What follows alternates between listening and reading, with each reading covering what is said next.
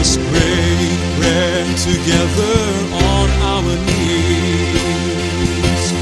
Let us pray, bread together on our knees.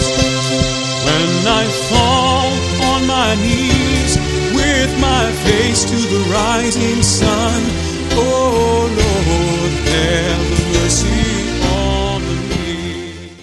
Welcome to Words of Inspiration with your host and teacher, Audley McLean. And now let's hear from Audley.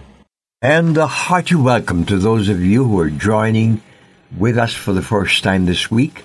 We've been talking about the will of God.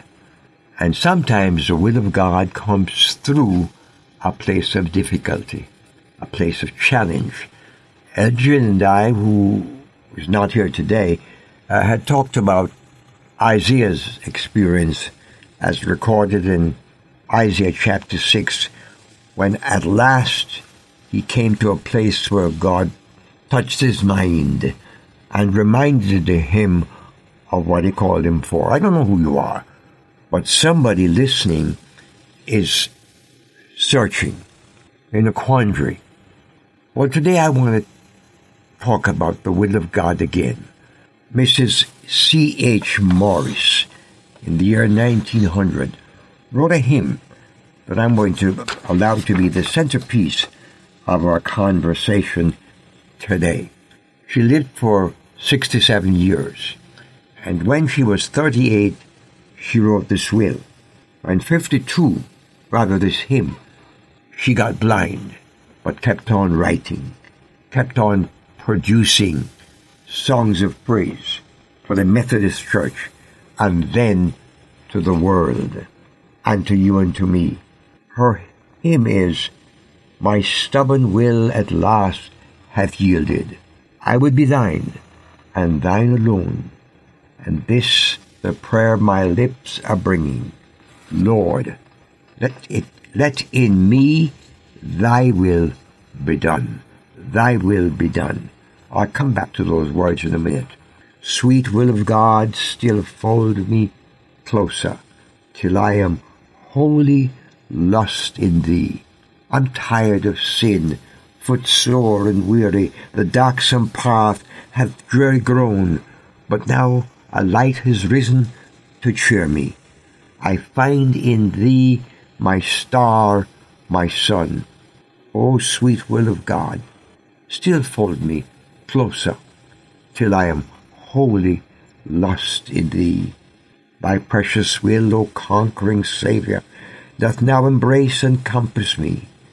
All discords hushed, my peace a river, my soul a prisoned bird set free. Sweet will of God, still fold me closer, till I am wholly lost in thee, shut in with thee, O Lord, forever. My wayward feet no more to roam, what power from thee my soul can sever? The center of God's will, my home. Sweet will of God, still fold me closer till I am wholly lost in thee.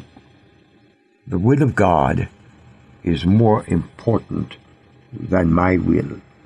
Tomorrow I want to talk about a pathway to the sweet will of God. Sweet will of God isn't always sweet in the process. Come back tomorrow. Let's just talk about that. But for today, my friend, let the voice of God that's speaking from deep within you dictate the terms of your operation from here on. Amen.